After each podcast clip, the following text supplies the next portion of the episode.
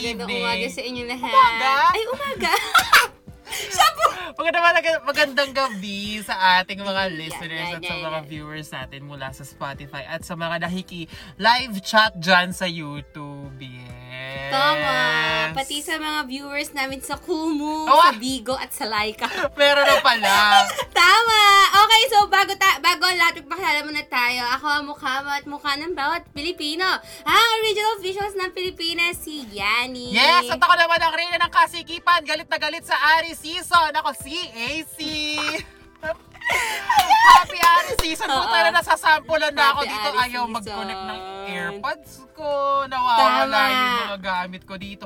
Ang liit-liit ng kotse ko pero nawawala yung mga gamit. Punyeta talaga. Pinaglaruan si Meme. Alam mo ba, Meme? Ah. Sabi ng friend ko sa... Ay, baka, baka retrating tayo ng mga astrology ho, ah. Sorry, ito lang Ah. sabi sa akin ng friend ko na ano sa, sa astrology. Parang Aries season.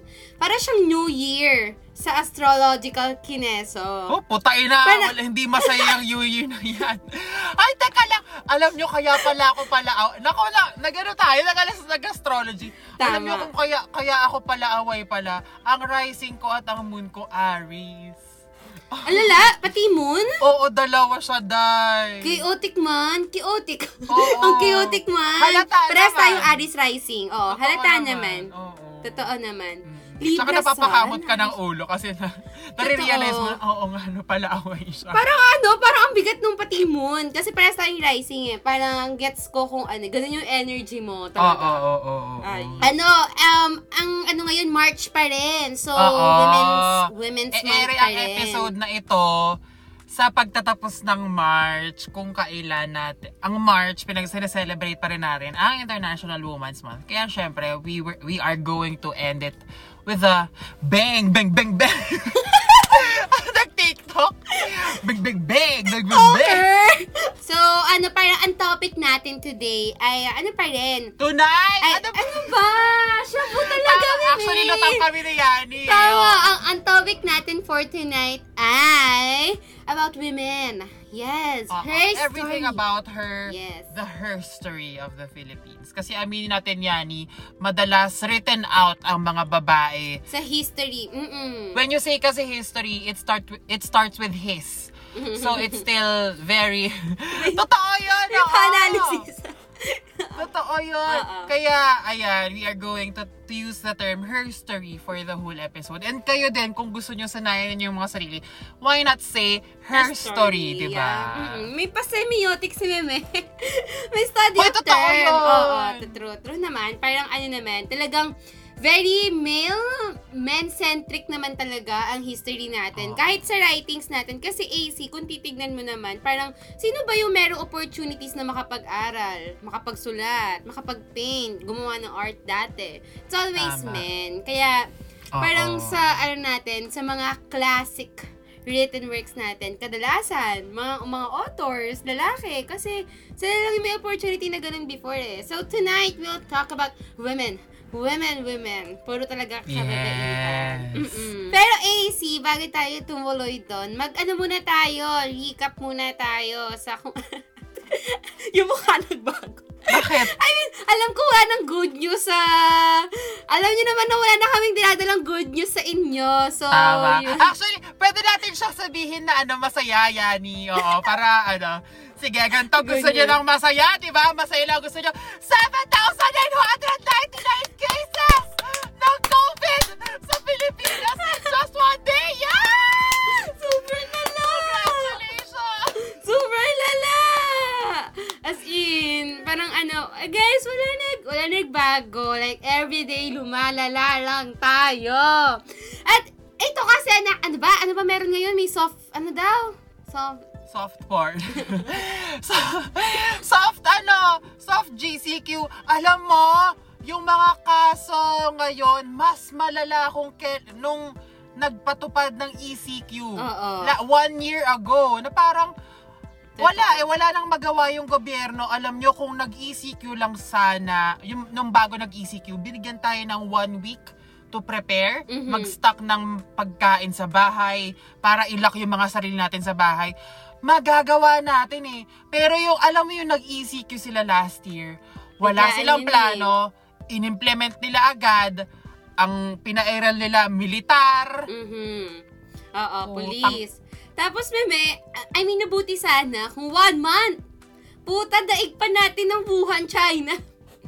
Diba? Inabot kami ng one year. One year na tayong nag, nagpapaiba-iba ng name ng lockdown. Mauubusan na sila ng, ng ano, ng, Abbreviation. abrevi- ng, ng adj- adjective. At saka, Mimi ha, sa ASEAN countries, Oo. tayo na ulit ang pinakamataas. Ang Indonesia bumaba na. Mm-mm. I mean, sinasabi ko talaga, AC, hindi talaga matatapos ng pandemic hanggat hindi natatanggal ng administrasyon. Yan ang virus! I swear, ya- sila, sila talaga ang virus. Talagang meme, lumot. Nilulumot ang utak. Mabuti sana kasi, alam mo yung sinakita ko dun sa mga tweet, diba sinasabi natin ng incompetent ng government and shit and all. Parang may nakita akong tweet na, maybe it's time to stop calling this incompetence. Maybe it's time to, to, Mm-mm. to call this corruption. Kasi corruption na to eh.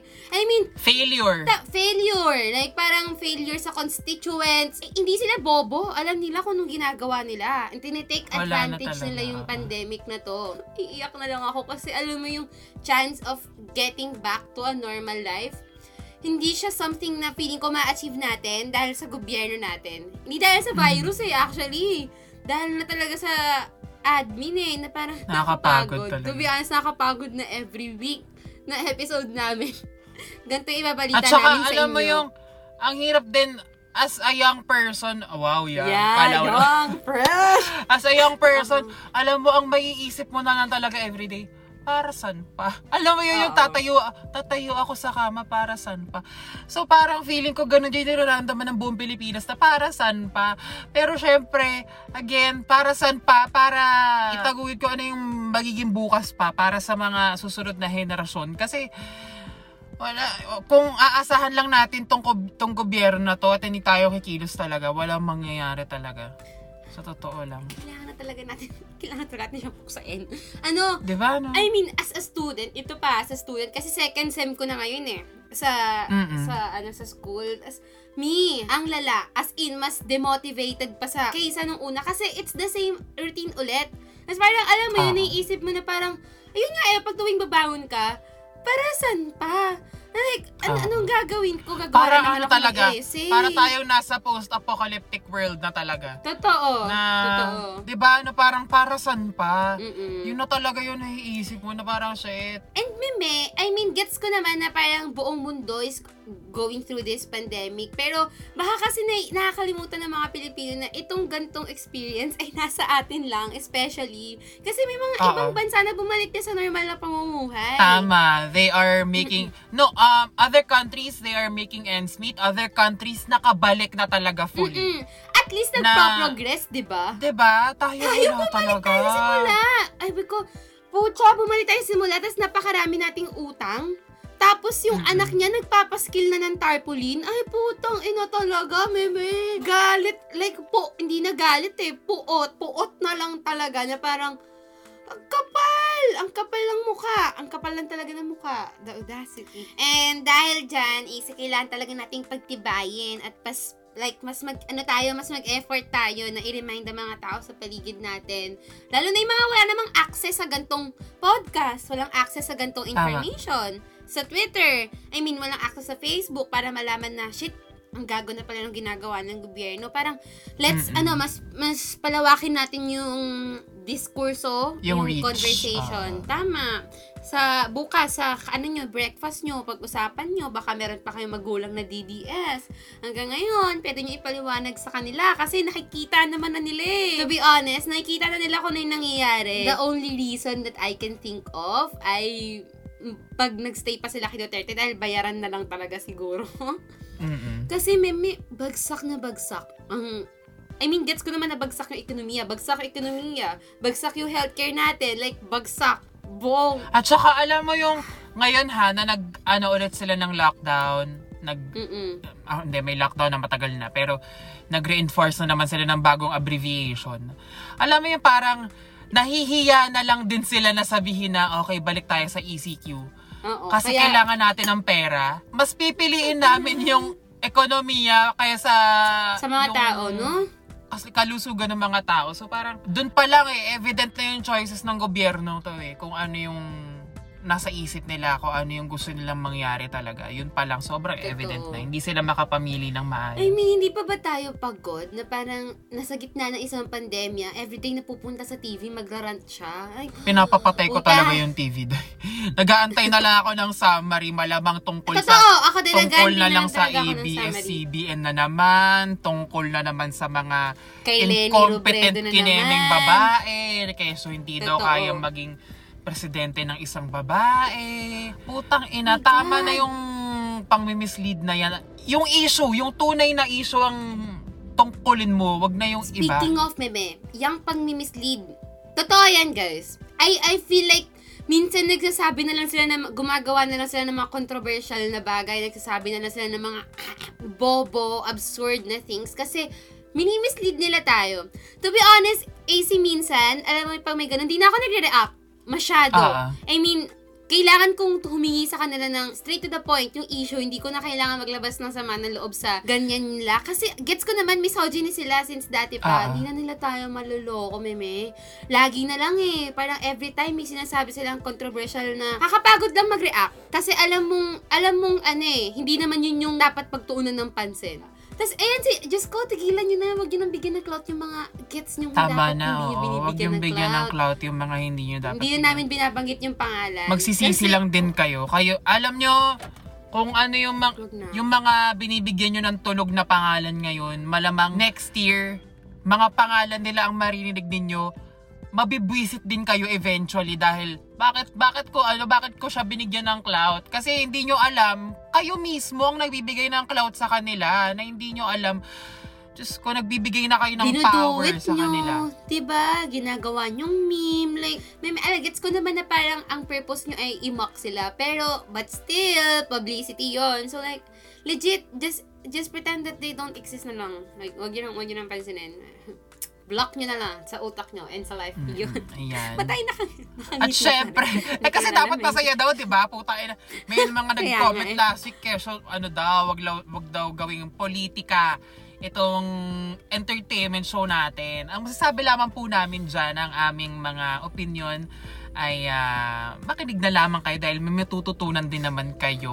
At kung puro kayo Tama. kunda, Diyos ko naman, manahimik kayo for a while. Tama. Wala namang mawawala sa inyo. Hindi Oo. na- At saka I mean, ano, kapag ganun, kasi syempre minomoderate natin yung live chat, yung comments, syempre hindi namin binablock kasi as, sige mare, sumubo ka muna. Oo.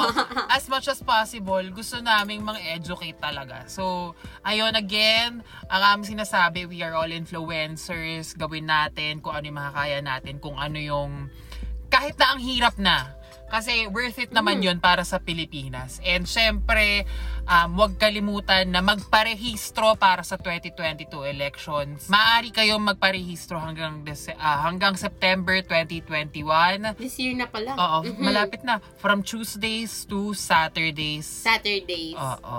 Mas mag-ingat lang kayo ngayon kasi super taas ng cases. So, yun, magdala ng face shield, face mask, sariling ballpen, alcohol, ID, photocopy. You're good to go. Tama. At yun, dahil doon na nagtatapos ang ating um, panimula, ang panggising sa ating gabi. Magpuproceed na tayo sa her, ano, everything about her. The her story sa pagbabalik ng Gabi! ng Buddy! Buddy!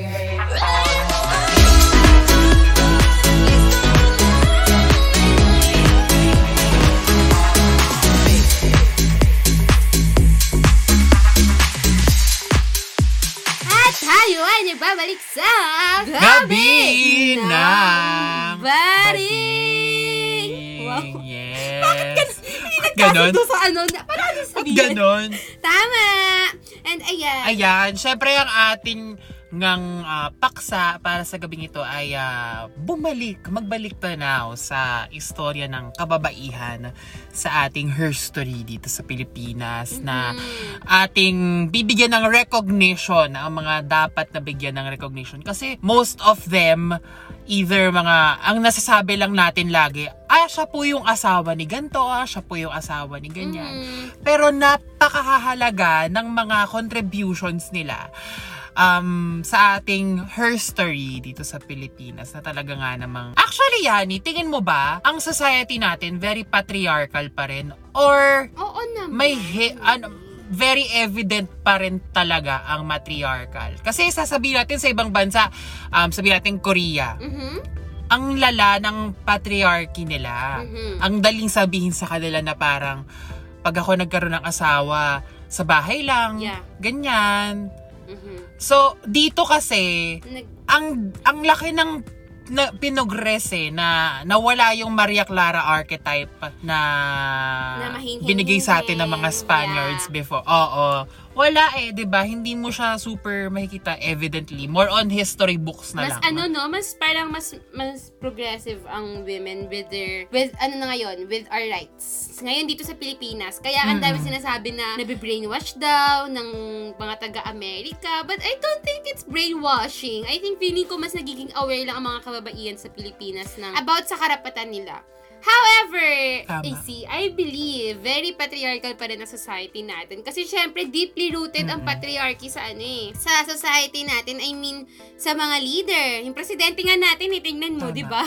Parang hanggang ngayon, kahit naman mas vocal na ang mga babae, mad- malaki pa rin, parang mahaba pa rin yung laban para matibag mismo yung patriarchal Ah, na ah. sistema sa Pilipinas. Actually, sa buong mundo. Pero Oo. sa recent history, napakalaki talaga ng ambag Mhm. ng kababaihan, no? Um, not just sa pa- mga sa listahan na meron tayo ngayon pero sa iba't ibang larangan na ano even sa pagiging OFW ilang ilang libong Pilipina ba ang nasa ibang bansa 'di ba na talaga nga namang Mhm. mag-iiyakan ba ulit tayo mag-iiyakan Happy Mother's Day! pag-uusapan natin ito ibang 'di ba na ang tapang matapang na talaga ang Pilipina ngayon na talaga nga namang dapat nating i-celebrate Tama. I mean, mag exceed pa to sa mga nasa, na nasa listahan namin. I mean, kung, kung kaya lang namin inarate lahat ng pangalan eh, gagawin namin. tama Ah, it's kailangan nating i-celebrate yung mga babae bilang bilang babae, hindi bilang ina ni ganto, hindi bilang anak ni ganto, hindi Oo. bilang asawa ni ganto, Tama. hindi bilang isang mabuting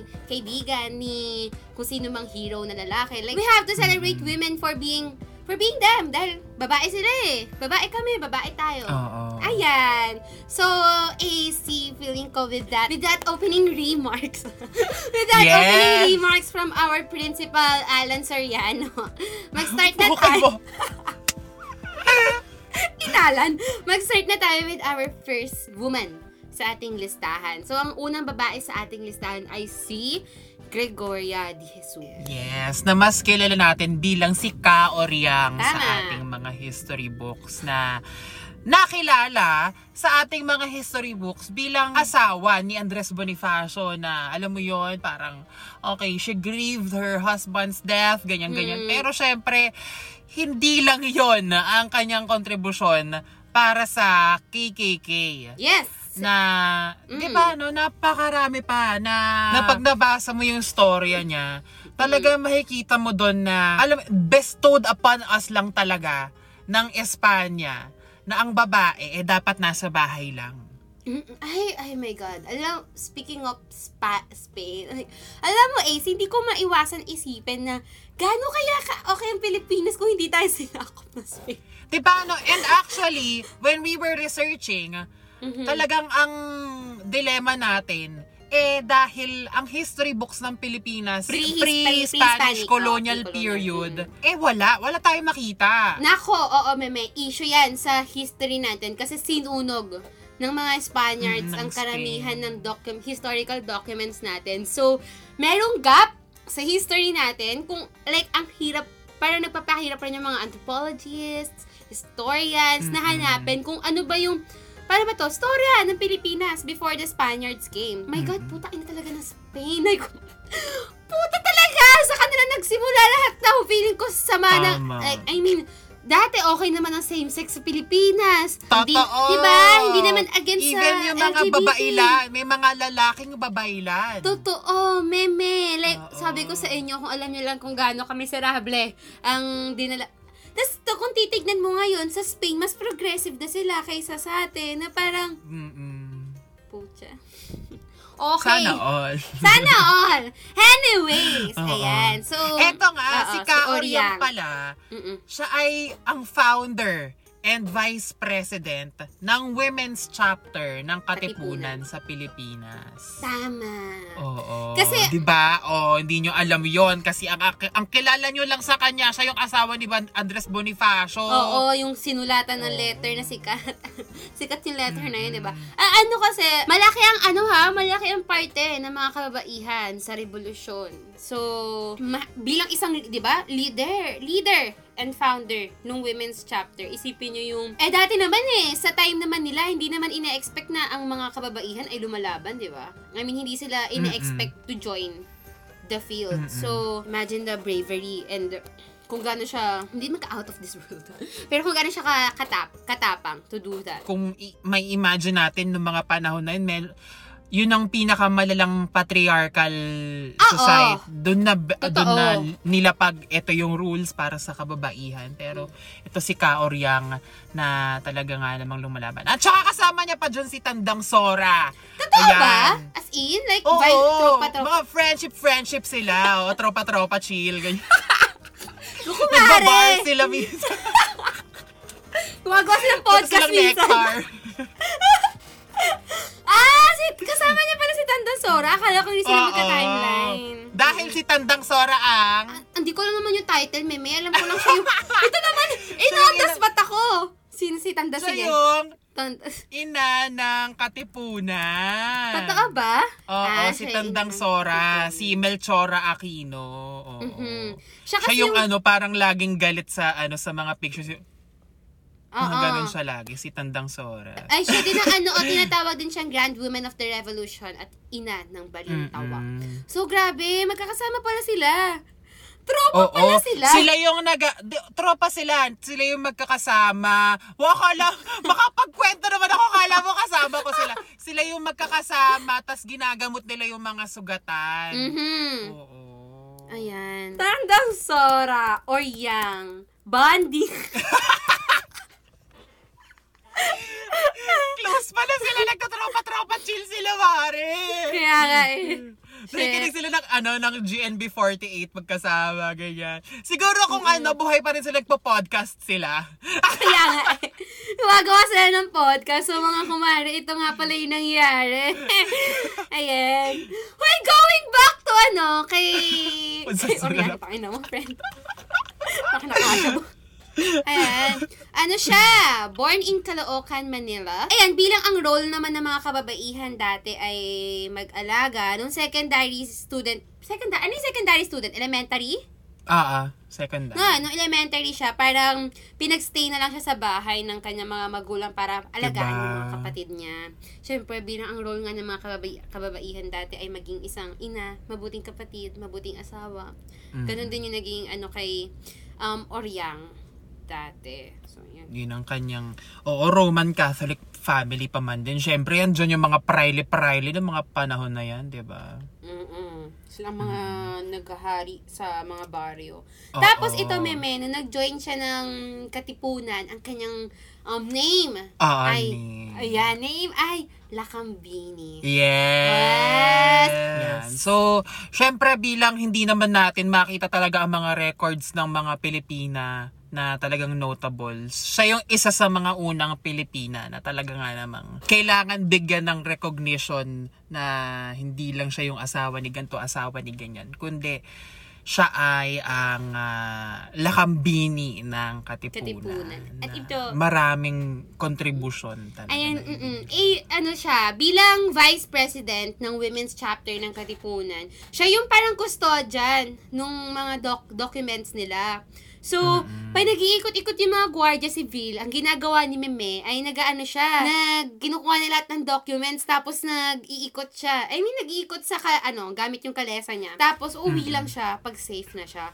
Imagine yung ano, imagine yung, nakatakot kaya yun. I Hirap. mean, to go out. Nagpakasala sila ni Bonifacio, tapos yung anak nila, Meme, namatay sa small, Smallpox, oo. At syempre, in her later life, she married si Julio Nakpil, isa sa mga loyal ally ni Bonifacio. Nagkaroon sila ng anim na anak. Siya ay nanatiling buhay hanggang 1943 noong World War II. Haba, no? Ang haba, ng- no? Hindi pala, Haba ng buhay niya. kung isipin mo, hindi pala siya yung tipo na matay ng maag, na ano, no? Umabot pala siya ng sa hapon. Oo, World War II. At saka ha, um, sa bagay kasi, nagpakasal siya ni Andres Bonifacio, 18 years old siya. Ah, okay. So, very young talaga. So, na, very young nag-start yung kanyang philanthropy and activism sa buhay. So, ayan. That's not, ano, ano, hindi, hindi kesyo bata ka or matanda ka na. Mhm. Eh, um, wala kang pakialam talaga sa mga nangyayari sa paligid mo. Maski, actually, sobrang halaga nga nun eh, nun- na, na kapag bata ka, dapat alam mo talaga yung mga nangyayari sa paligid mo. Tsaka sa ano nun kasi sa era naman talaga nila nun, parang eh, maaga talaga yung maaga talaga Kamulatan. Oh, kamulatan yung role, yung pag pagmulat sa role ng ano ng mga societal roles mo as a man or as a woman. Tapos ito I- I wish na I mean hindi to parte ng kwento niya but this is part of her story and parte din to ng kwento ng bawat kababaihan nung dati, ah yung mga sexual, trigger warning, um, sexual assault. So, Mm-mm. ah sabi sa aming na-research, galing sa book, the, book ni Ambet Ocampo na Bones of Contention. Ah si, si Oryang ay na, ayaw bang gatin? Oh, sige, Mm. trigger warning, na, na, Ah. rape, na rape ni Colonel Intong. So, ayun, isa siyang loyalist ni Aguinaldo. At bilang loyalist ni Aguinaldo at nasa isang patriarchal na Alam sistema, yes, hindi nakakuha ng kahit anong consequence si Intong para sa ginawa niya. Imagine yung trauma para kay kay Ka Orya, 'di ba? Parang ang ang ano lang, ang ang lungkot lang na yung sexual assault, violence actually against women ay parte na ng kwento ng kababaihan kahit dati. Mm-mm. Lalo na dati. Dati pa talaga. At hanggang ngayon, di ba? Kailangan ang mga kababi- kababaihan ay always to expect na magiging parte ng buhay namin and we are always forced to adapt. Kailangan maging matapang despite despite being violated. Di parang, ay, ay, dahil doon, AC sinulat niya yung heartbreaking na tula. Ay, heartbreaking na tula. Dinescribe ta ng heartbreaking. Yung tula na mula giliw ng pumanaw ka. Yun ang ano ni Na Kaoya. nagsisirculate sa social media every year. Ayun, umabot pa kasi ka Orya ng World War II.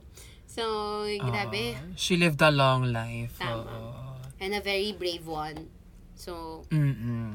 At Ayun. syempre, speaking of brave Yani, next woman naman tayo na talaga nga namang matapang kahit na hindi sa field, mhm. eh, inilabas ang katapangan sa pagre-representa ng mga babaeng um, biktima noong World War II na naging comfort woman. Siya ay ang pinakapamosong si Nana Rosa na ipinanganak noong December 5, 1927. At siya ang kauna-unahang Pilipina na nag-ere ng kanyang um, issue publicly um, tungkol sa kanyang naranasan noong imperial Japanese occupation dito sa Pilipinas noong World War II.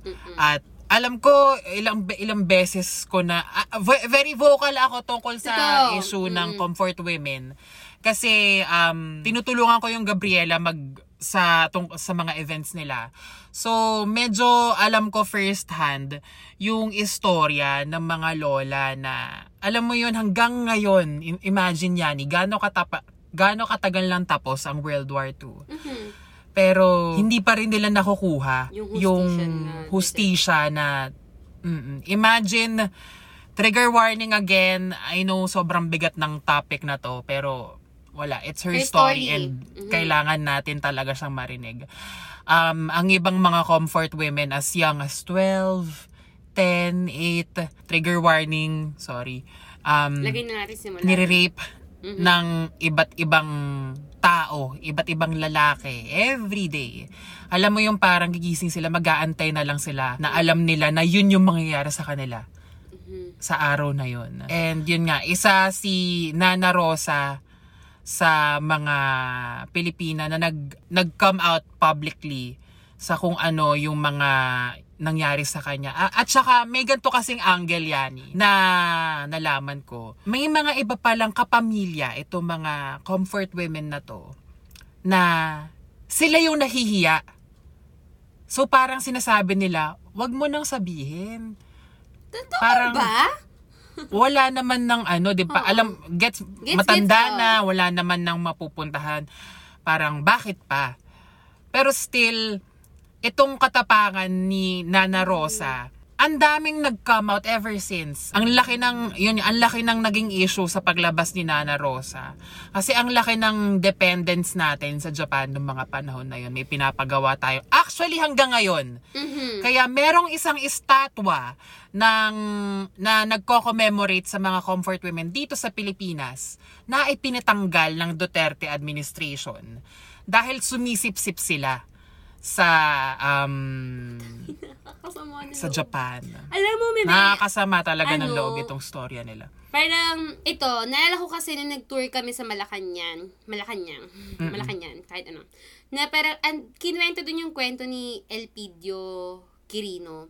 So, Quirino. si Pil- Elpidio Quirino kasi, um, um, yung buong pamilya niya, isa lang ata ang natira sa pamilya niya, anak niya ata, ay pinatay nung, nung ano, Japanese occupation, as in, binarel sa harap niya, pati yung anak niyang sanggol pa ata or bata. Yun yung naalala kong kwento. And, nakipag, ano pa rin siya, parang pinatawad niya pa rin yung Japan for the sake of, uh, ano ba to? Uh, relations, ng future relations ng Philippines and Japan.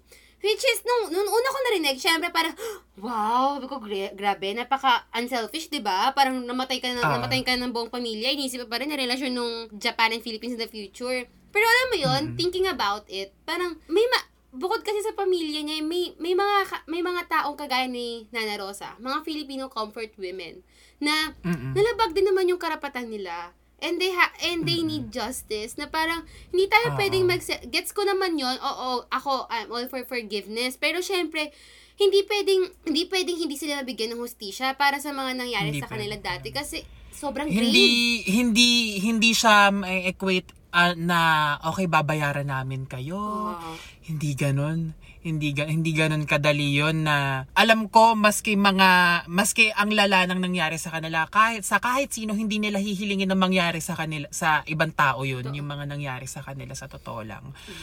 Alam mo 'yon na parang matatandaan mo eh na every single minute of it kahit na paulit-ulit nangyayari matatandaan mo siya eh. Trigger warning again Oo. Alam ko alam namin na mahirap pag-usapan yung topic pero Mm-mm. alam mo yun um kailangan natin talagang I-shed light. suotin yung mga sapatos na sinuot nila para maramdaman natin yung mga naramdaman nila para mag mar- ang dali kasi sa atin to assume eh, no, na daling kalimutan yan eh, yan lang naman eh. Pero hindi, hindi siya ganun kadali. Pero pero ito AC, 'di ba? Parang gets ko naman you have to wear their shoes to feel them. Pero 'di ba grabe parang basic empathy na lang. Kailangan ba talaga namin na kailangan ba talaga nilang sabihin sa'yo na ilagay mo yung sarili mo sa sitwasyon ko? Para maintindihan kung Totoo. gaano ka-grave yun nangyari sa kanila. I mean, rape yun. Panggagahasa yun. And sana alam nyo kung gaano kasakit bilang isang babae na every time we ha na every time sasabihin namin yung kwento namin, laging parte yun. Tingin nyo ba it's something na na gusto namin na mangyari sa amin. 'Di ba? Parang para pigilan yung mga tao, para pigilan sila na huwag mo na sabihin, wala naman yun eh. Tingin mo ba that's something na gusto ipagmamalaki nila? 'Di ba? Parang syempre ayun yung gusto nilang ihayag kasi deserve nila ng hustisya and deserve na deserve na mga tao malaman kung ano ba talaga yung nangyari before. Wala to eh, wala to sa Totoo, history oo, book. hindi ko alam ang Filipino comfort yung women, wala sa history books. Totoo. Hindi ko rin to alam. Mm-mm. So, ito, ACC, bigyan natin sila ng ano, background about kay Nana Rosa. So, si Nana Rosa, o si Maria Rosa Luna Henson, ang pinanganak siya noong December 5, 1927. Tapos, um, lumaki siya mahirap sa Pampanga. Uh, kasama ang kanyang single mother na si Julia, Julia. Nung nag-start yung World War II, si um si Nana Rosa ay naging miyembro ng Hukbalahap. So ito yung communist guerrilla movement na lumalaban sa mga Hapon. Ano na yun? Honest na yun. Si Nana Rosa, um, actually nagkaroon ng play about her Mhm. sa sa UP.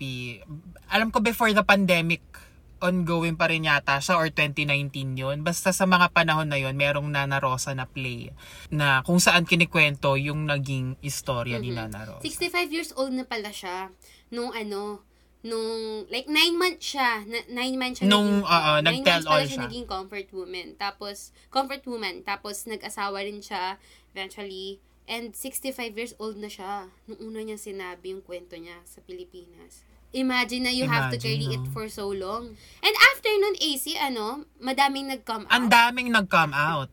Kaya nagkaroon ng ano ng ng isang grupo na nag-aalaga para sa mga comfort women dito sa Pilipinas na talagang hinihingi yung hustisya na dapat nila dapat eh, ibigay sa kanila. Well, may monetary compensation dapat na um ibibigay.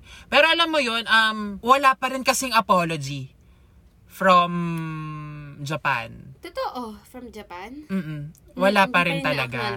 to. Yun yung hinihingi nila na hindi maibigay sa kanila talaga.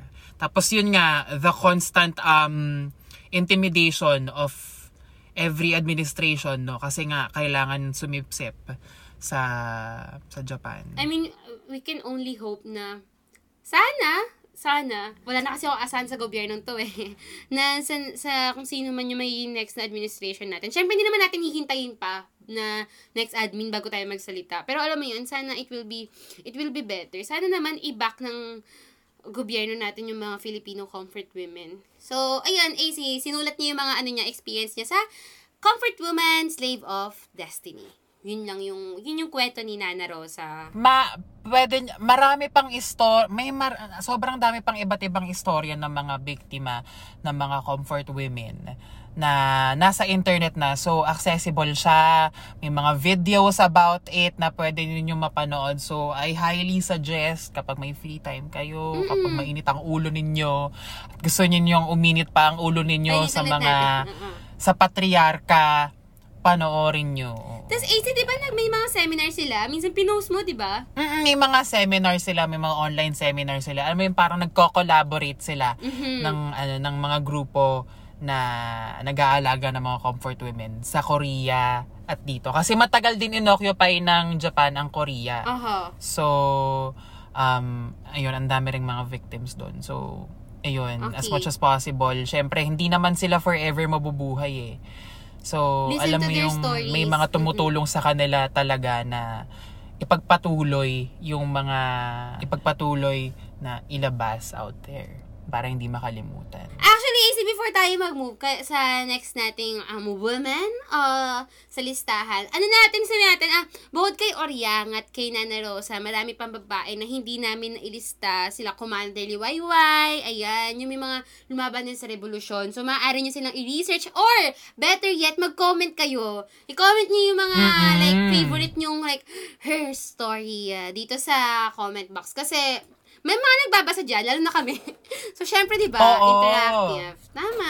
Collaboration, ika nga, para isang malaking history book, ika nga, itong episode na ito. So, Kasi, may mm-mm. mga women you look up to sa ating her story, ilagay ninyo dyan sa comment section below. Kasi syempre, di ba, may mga, may mga, baka may mga info pala kami na na-miss, hindi namin na ibanggit, Ah, ah, na mas dapat i, pa, i-point out. Ayan, i-comment nyo yan. Ilalike naman namin yan. On to the next woman tayo. Eto na, si ipinangalan sa kanya ang isang ospital dito sa Pilipinas na Fidel Mundo Medical Center. Speaking of hospital kasi AC, itong natin itong ating next woman which is si Fidel Mundo ay ang Fil- ang Filipina pediatrician na nagpatayo ng kauna-unahang pediat pediatric hospital sa Pilipinas. Ayan. Wow. Dulcor. For the babies and all. Yes. Ayan, so tatlo sa mga naging kapatid niya namatay dahil sa sa pagka ano pa lang, pagka Baby pa lang. Yeah. mm Tapos yung ate niya naman namatay sa appendicitis no 11 kasi gets naman natin 'di ba parang yung immunity talaga before ay hindi naman Oo, very mababa. Walang Mhm. mga bakuna-bakuna. bakuna. Ayan.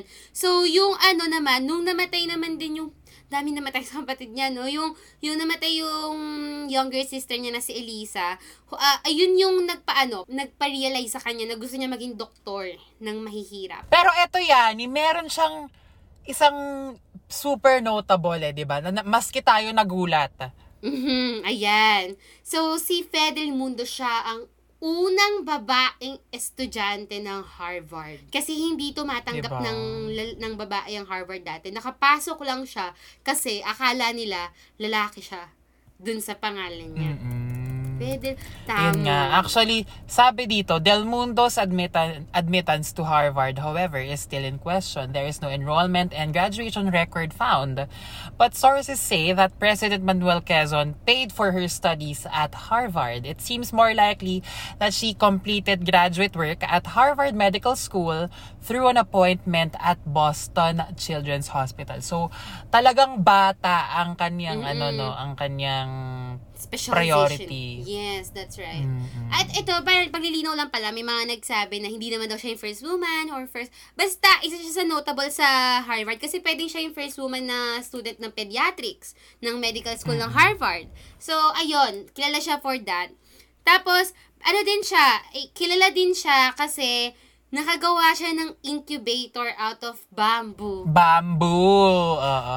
Hay! Pinoy ako!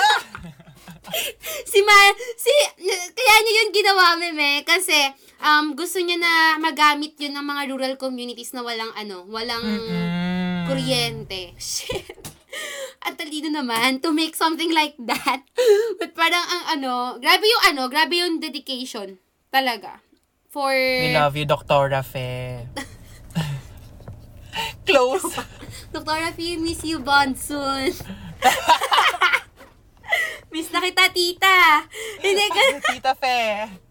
tama. Pero nakakatuwa no na may isang Pilipina talaga na nag-initiate ng ganto ka ka lalaking mga projects katulad nga nun na incubator out of bamboo para sa rural rural areas. Eh kailan lang ba naging mostly urban ang Pilipinas, 'di ba? Mhm. So imagine kung gaano kadaming baby ang namamatay after pa lang nila ipanganak dahil yung mga kumadrona pa lang yung mga nagpapaanak 'di ba sa mga rural areas. Tapos ito AC, kasi aminin naman natin na ang scientific, ito pinag-aralan ko to sa subject ko kasi STS, parang ang scientific tradition naman talaga sa Pilipinas ay hindi naman ganun ka ka-develop.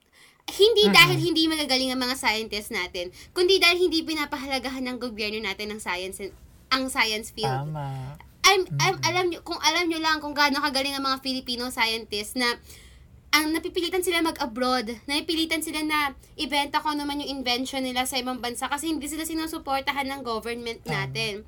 So, ito, um, si Fedel Mundo, pag hindi siya nagagamot ng mga pasyente, uh, nagtuturo siya ng mga estudyante, tapos gumagawa din siya ng mga research, yan, sa medical journal. So, gumawa siya, ginawa niya yung ano, textbook of Pe- pediatrics pediatrics and na-establish niya yung Institute of Maternal and Child Head Child Health to train doctors and nurses and became the first woman to be conferred the title National Scientist the Philippines. Ah! Bigat! At syempre, Galing mo, tita! Class valedictorian siya ha sa UP Mhm. noong siya ay graduate noong 1933. Oh. Ang galing, meme. So, tatandaan nyo yan, ha? Bilang isang Ah, babae ah. at scientist, hindi, hi, walang, hindi nyo pwedeng sabihin na wala namang magaling na Pilipino at scientist dito sa Pilipinas, eh. Marami. Hindi lang sila nasusuportahan. Oo, So, hindi lang talaga sila well-recognized pati, no? Totoo. Galing ni Tita Fe. Deserve. Yes! Tama yan. Tita Fedel Mundo, kung nasan ka man, tayo nasa sineskwela, tuklasin natin ang siyensya! Yeah! Tama! Yan. Yan, syempre. On to the next woman naman tayo, Yeah. Miss Yani. Kung eto, medical field, siya naman sa larangan ng pagsusulat, kung Pagsusulat. saan napakarami ng mga libro na mga naisulat niya. Ang naisa pelikula na tulad ng Dekada, 70. 70. Ah, dekada 70. Starring Vilma. Tama ba ako, Vilma Santos? Oo, Ate Tama V. ba yan? Yan. So, ang ating next woman ay si Lualhati Bautista. So, si Lualhati Torres Bautista ay ipinanganak noong December 2, 1945. At, at isa sa, sa mga um, Filipino female novelist na kilala or una sa history ng contemporary Philippine literature. So, ayun yung mga, yung mga, ano niya, sinulat niya, sikat na sikat yung Dekada 70, Bata-Bata, Paano Ka Ginawa, at Gapo. At siya naman ay ipinanganak sa Tondo, Manila noong 1945, December 2. Siya ay graduate sa Emilio Jacinto Elementary School. Ang kanyang first short story ay grabe, Liwayway Magazine pa to ha.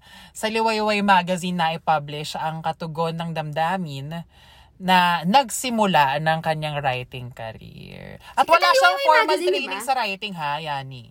Ay, amazing! Ano to? Bautista? Bak- bakit Batista yung Nagre-wrestling na pala. Pastime niya lang magsulat. Pasensya na po. Buhay pa po siya ha. Buhay pa po si Buhay. kagalang-galang ni na si Luwalhati Bautista. Luwalhati Bautista. Sige kaya ni pag tayo, pinost tayo sa Facebook niya. Tama, tama. Oo, na- Bautista. Sumasagot ng mga eengot-engot sa Facebook. Ayan, buti nga sa inyo. She became known for her honest realism. Honest realism, realism, courageous exploration of Philippine women's issues, and her compelling female protagonist. Bida ang babae sa mga kwento po ni Luwalhati Bautista na laging ano, hinaharap yung mga yung mga common sitwasyon, yung mga common sitwasyon, yung mga common um common na problems na hinaharap ng isang babae bilang isang well, ina, nasa bahay, ina-expect sa kanya, di ba? I mean, naging kilala si Luwalhati Bautista para sa pagtackle ng mga issue ng kababaihan sa Tama. lipunan. And, AC, sikat na sikat ang dekada 70 kasi ito yung time ni Marcos. Time po ni Marcos, di ba? oo. Mm-mm. Eh, alam naman natin si Marcos, yung mga Oo. pagsasilence Pinakita niya. doon, pinakita. A- alam mo yani, being an activist is one thing, but being a mother of an activist is another. Alam mo yun yung constant worry mo sa anak mo kung ano mangyari sa kanya. So, na-translate ng maayos ni Luwalhati Bautista na sobrang connected sa kanyang pagiging babae yung mga karakter pati doon sa kanyang mga isinusulat.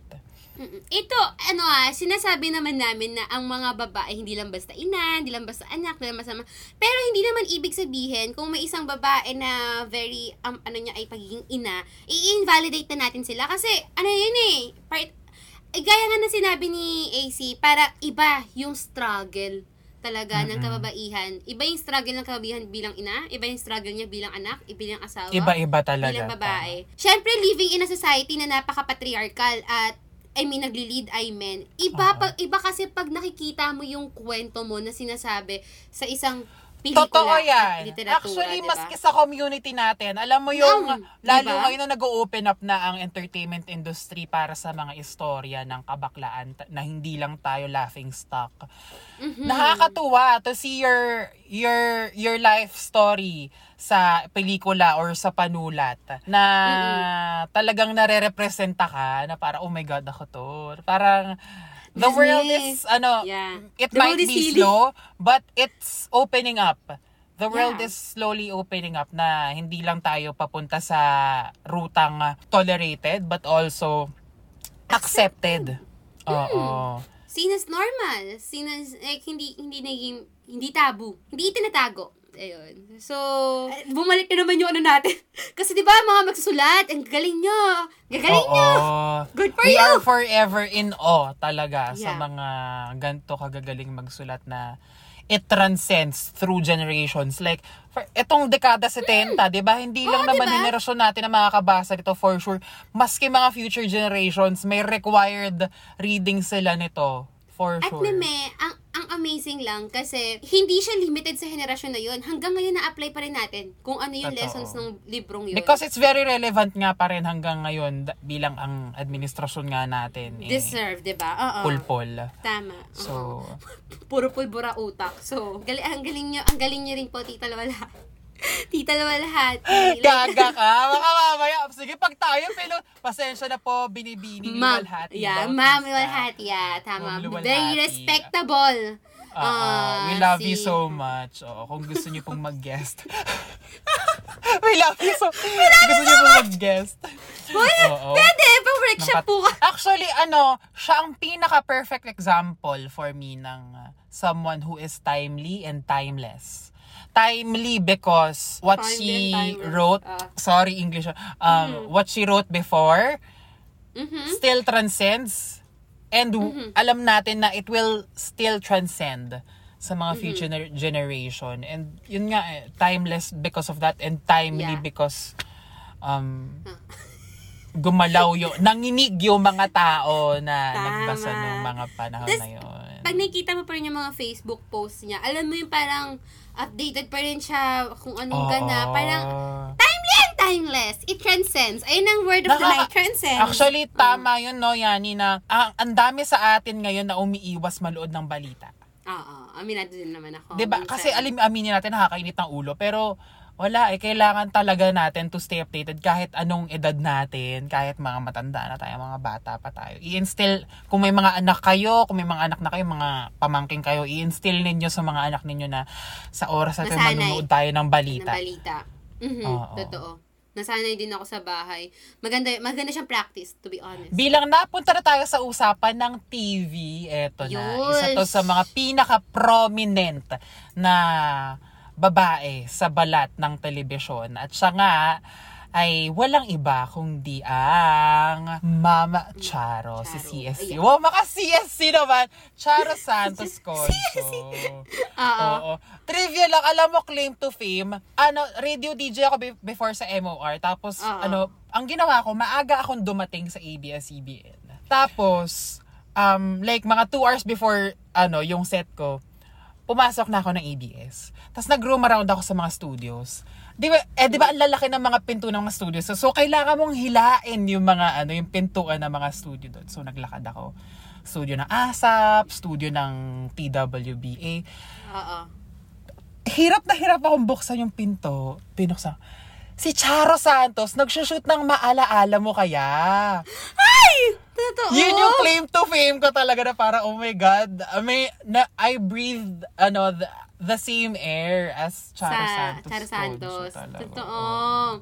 So, ayan, si Charo Santos, background lang, graduate siya na cum laude sa St. Paul University, Manila sa course Yes! na...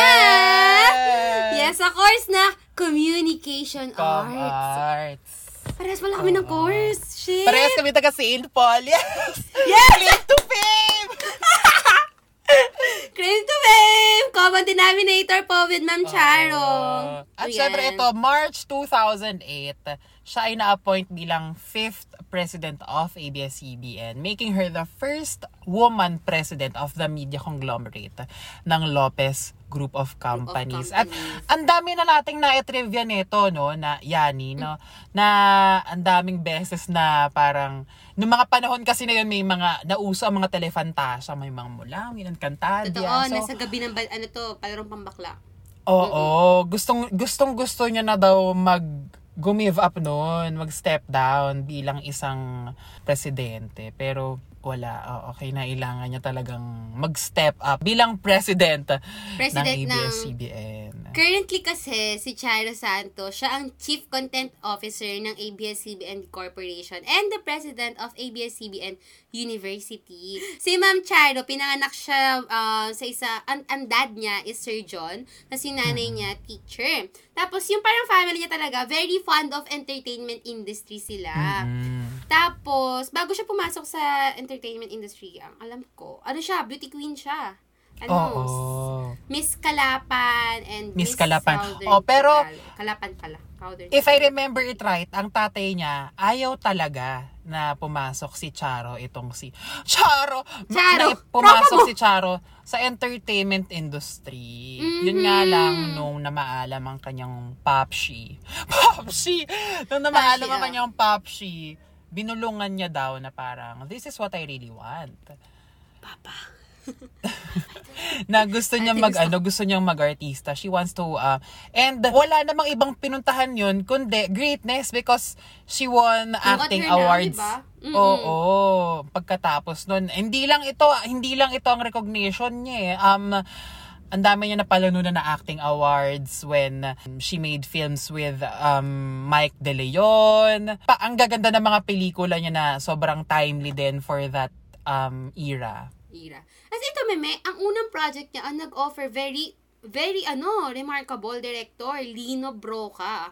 So, Ayun yung, na, ayun yung nakadiscover and nag-offer offer, offer sa kanya ng unang project. Tapos, dahil nga yung ayaw nga ng tatay niya, nahirapan siyang i-refuse yun. So, ginawa niya, parang, pumayag siya. Pero, ang reservations niya, walang kissing scenes. And ayun na magiging una at huling film niya. Pero gaya nga na sinabi mo, nung namatay si Popshi, tinuloy ni ano, Pop, sorry, Ni, sorry. ni Charsky. Ni Charsky. Char. Ni, Cha, ni Charu. Charu. Charu. Oo, bilang yun Ni ang Charo. kanyang pangarap talaga. Alam niyang Yes. yun ang gusto niyang gawin sa buhay niya. And syempre, fast forward years later, actually nag-start siya sa ABS-CBN bilang production assistant. So, doon mo Oh. talaga makikita eh, no, na there are no small roles. Ginapang Oo. talaga ni Meme. Years later, um, siya ang naging first woman president ng ABS-CBN, fifth president of ABS-CBN. Tapos, etong si FMG, napa, nabasa, ka, nabasa ko kasi yung libro niya. Nagbabasa Ah. ako ng libro, basta mga ganyan mga tao. Tapos sabi sa kanya ng FMG, yung former president ng ABS-CBN, sabi sa kanya, what is she doing here? Wala siyang lugar dito. Pucha Oo. nila. Grabe. Oo. Pero ano, easy, di ba, the fact na hindi siya, I mean, siguro discouraged, pero tinuloy niya kasi she knows that entertainment is the, uh, entertainment industry is the industry that she knows best. And naniniwala Yes. siya sa capabilities niya. Is something very admirable for Ma'am Charo. Grabe. Oo. At Look at saka, her, di ba? Gapang talaga, meme, gapang talaga yung ginawa niya sa ABS-CBN because nalaglag sila eh. Nalaglag sila sa number 2 eh sa Pilipinas noong mga panahon. Pero tingnan mo naman, years later, they were making, Legacy.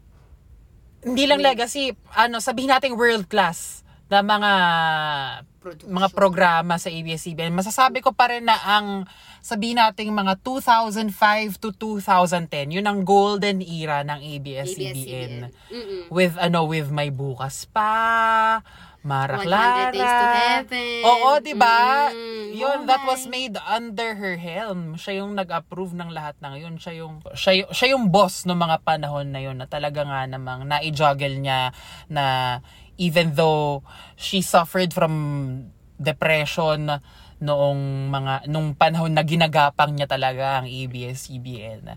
Eh tingnan mo naman, she succeeded no Yes. na And AC, I mean, sa paggapang niya na yun, yun, yun kasi yung nag-establish sa ABS-CBN bilang isang pre- premier, premier, masabi ko ang premier, Oo. premier, Number premier one. station, oh, premier station sa Oo. Pilipinas. I mean, gets nyo naman, ako kasi ha, nung nawala ang ABS-CBN, meme, parang feeling ko wala ng TV. Tama, yun yung, tama. yun yung ano sa akin, parang ganun pala kalaki yung parte ng ABS-CBN sa ano, Philippine Television. This is not to discredit GMA naman, syempre. Pero gets naman natin na super laki Oo. ng nawala sa TV na nawala ang ABS. At saka aminin natin ang entertainment industry natin was was ha was very much male dominated. But Yeah. Seeing Charo Santos Concho, Kathy Garcia Molina, Olivia Lamasan had this big ass of a company, Mhm. 'di ba? Na nakakatuwa na women can lead. Um, yeah, masasa- kaya maniwala um, sinasabi nila, ano, Tam, 'di ba no? Um if anyone na makakaintindi ng mga pakiramdam ng mga tao at matatranslate sa pelikula o sa TV, kababaihan 'yun. Tama. Like, ano, um, tama. Y- yun na naman sabi ko, tama. Kasi agree naman talaga ako eh. Parang, wow, grabe, women knows best, no? Pero magaling, sa, Totoo. magaling yung mga babae sa ganun. At syempre, AC, lalo na sa, pag, sa pagkwento ng kwento ng mga kababaihan, babae, babae ang kaya nun. Babae, oo. Babae oo, talaga. oo. Kasi may tinatawag tayong male gaze eh. Gets, alam mo yung male Ah. gaze, di ba? AC. Ah, ah. Siyempre, di naman namin sinasabi na ang mga babae, wala silang capability na maging pasista and uh, kaya kaya din naman ng mga babae yun. Kaya, ng hello, andyan nga si Gloria makapagalaro. Diba? Si, I mean, Cory Aquino, landlord. Ay, so, eh. parang ano, Sorry. so, oo, hindi natin pwedeng i- i-excuse ang mga babae na girl boss, like, hmm. Kaya ng mga babae maging pasista. Kaya nila yun, lalo na paggaling sila sa ruling class. Pero, syempre, pagdating talaga sa kwento talaga ng kababaihan, talagang wala nang ibang dapat magkwento, kundi babae dapat mismo. Alam mo, ang media, media ang may hawak ng puso at utak ng mga tao. Malaki yung, ano niya, party niya Sineshape. talaga, meme. Sineshape niya ang nation more than a government. The media, sila ang nag-shape ng isang nation. Sa totoo lang. Tapos, ito din, meme, alam mo yung, yung, yung short film na Aliwan Paradise? Hindi, eh, ano yun? so, yung Aliwan Paradise, parang, para siyang short film na yung mga issue ng Pilipino, lagi na sensation, sensationalized. Basta lagi siya naging Ah. entertainment kasi very, ano tayo eh, very, ano Mabilis yung nga tayong ma- entertainment. Oo. Oo, oo, oo. Kunyari parang meron doon na, kunyari may isang teacher na hirap na hirap ng magturo kasi walang trabaho, tapos kumakain siya ng bubog. Kasi diba bilib, tayo, bilib na bilib tayo sa mga ganong bagay na parang, ah, ka- basta kahit problema siya ng Pilipinas, basta ginawa siyang entertainment. Kasi we're very fond of entertainment. Kaya nga mahalaga ang media, meme. Kasi kung ano yung mga pinapalabas sa pelikula, sa TV, sa literatura, sinasabi ng mga artista, yan yung pinaka mas Sinusundan. madaling, oo, mas madaling maka-impluensya sa atin. Kasi, ayun, ayun yung madalas natin, ano eh, doon tayo mas exposed. Pop culture knowledge is next to, ano, academic knowledge, God knowledge. From a giant to another giant na talaga nga namang sabi nating inspirasyon ng napakaraming kababaihan ngayon. Loyalista ever since Mulawin, mula Alwina pa lang, nasubaybayan ko talaga yan, he? Ah, Darna, Mahika, at saka hindi lang yun, nakakabilib ang kanyang philanthropy. And sino pa nga ba yan kung hindi ang nag-iisang? Angel Locsin! Grabe! Oo. Grabe yan! Ito, ako, ang dami ko memories sa kanya and like, talagang transcend all generation. So, si Angel Locsin, ang real name niya ay Angelica Locsin Colmenares. So, Colmenares. kamag-anak niya si Neri Colmenares. Nag-campaign Neri, siya oo, for Neri. Colmenares. Ayan. So, came to prominence for her television roles um, such as Alwina in Mulawin. Ay, ito. Ito yung, ito yung sinasabi namin nagpakaba kay Charo Santos. Ma'am Charo. Ito talaga. Mm-mm. Alwina as Mulawin, eh, sa Mulawin. At saka, syempre, ang Darna. Mm-mm. Talagang, du- pinakatumatak. Locsin. Grabe. Hanggang ngayon talaga na Mm-mm, siya totoo. ang Darna talaga. Darna ng... Tsaka, Meme, kung alam nyo lang, di ba, super sikat. Super big niya Sobra. talaga as an actress. Hindi nyo alam kung Legit. gaano kalaki si Angel Locsin nung, nung bata ako. Talaga, hindi nyo alam kung... Ako nung bata din ako. Oo. Hindi nyo talaga... Grabe talaga siya. Massive. Massive success. Massive um, stardom. Meme, totoo. As in, super like lumaki ako kay Angel Locsin kasi ito yung laging binabanggit ni Papa. Like, ay, grabe, patay na patay sa kanya ang tatay ko. Tapos yung mga notebook, gets mo yung mga notebook na may Angel? Locsin. Ang daming ganun kay Angel! Oo, oo, oo, oo. Totoo kasi super sikat talaga siya. At dahil dyan, bukod nga sa mga roles niya, na-nominate siya. Na-nominate siya for an International Emmy Award, mga meme. Para sa role niya na Laika sa Lobo. Kasi after niya sa GMA, lumipat na siya ng ABS-CBN. Doon nagsimula yung Lobo. Katulad nung may isang guesting siya Mm-hmm. before sa Extra Challenge. Talaga, memorize ko talaga, pasensya, love ko talaga siya. may guesting siya Tama, before tama, sa Extra tama, go, Challenge. go, go. Pinapasayaw siya. Sabi niya, ayaw niya. Kasi may mga nakasilip pati ano na mga lalaki. challenge? Ano to? Para siyang, ano, para siyang variety show na may mga challenge-challenge. So, guest si Angel Oxine for a week.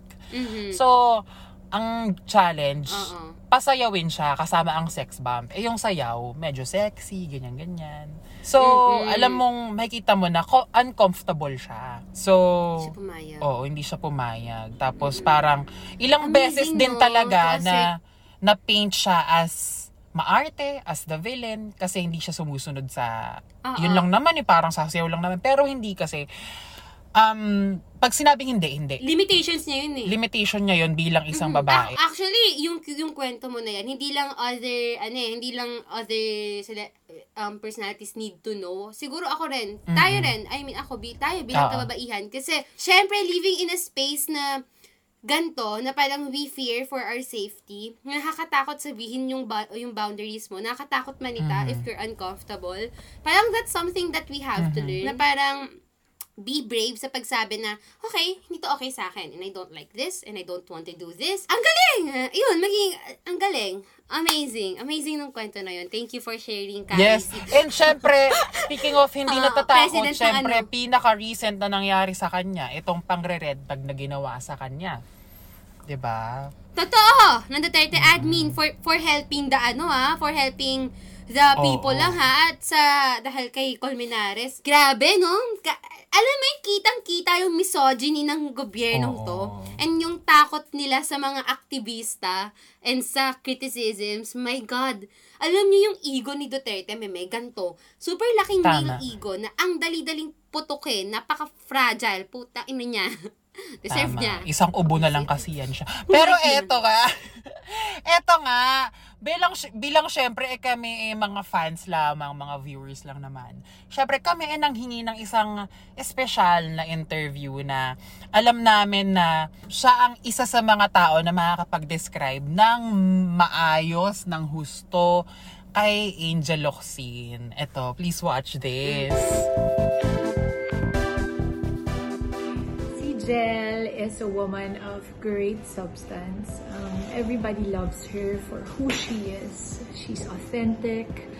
She's unafraid to speak her mind. And I always tell her na sobrang bilib ako sa kanya. At kapag sinabi ko yun sa kanya, automatic, papagalitan niya ako na, ano ka ba? Huwag mo nga sinasabi yan. Or makikita mo na hindi siya komportable na kino-compliment siya. But she knows how much I admire her and the many things that she has done for the community. Um, quietly, every time that uh, something comes up, mapatayfoon man yan, mga iba't ibang pinagdadaanan natin mga Pilipino, she does whatever she could, no? To help out in her own way. And her ways are just quite amazing.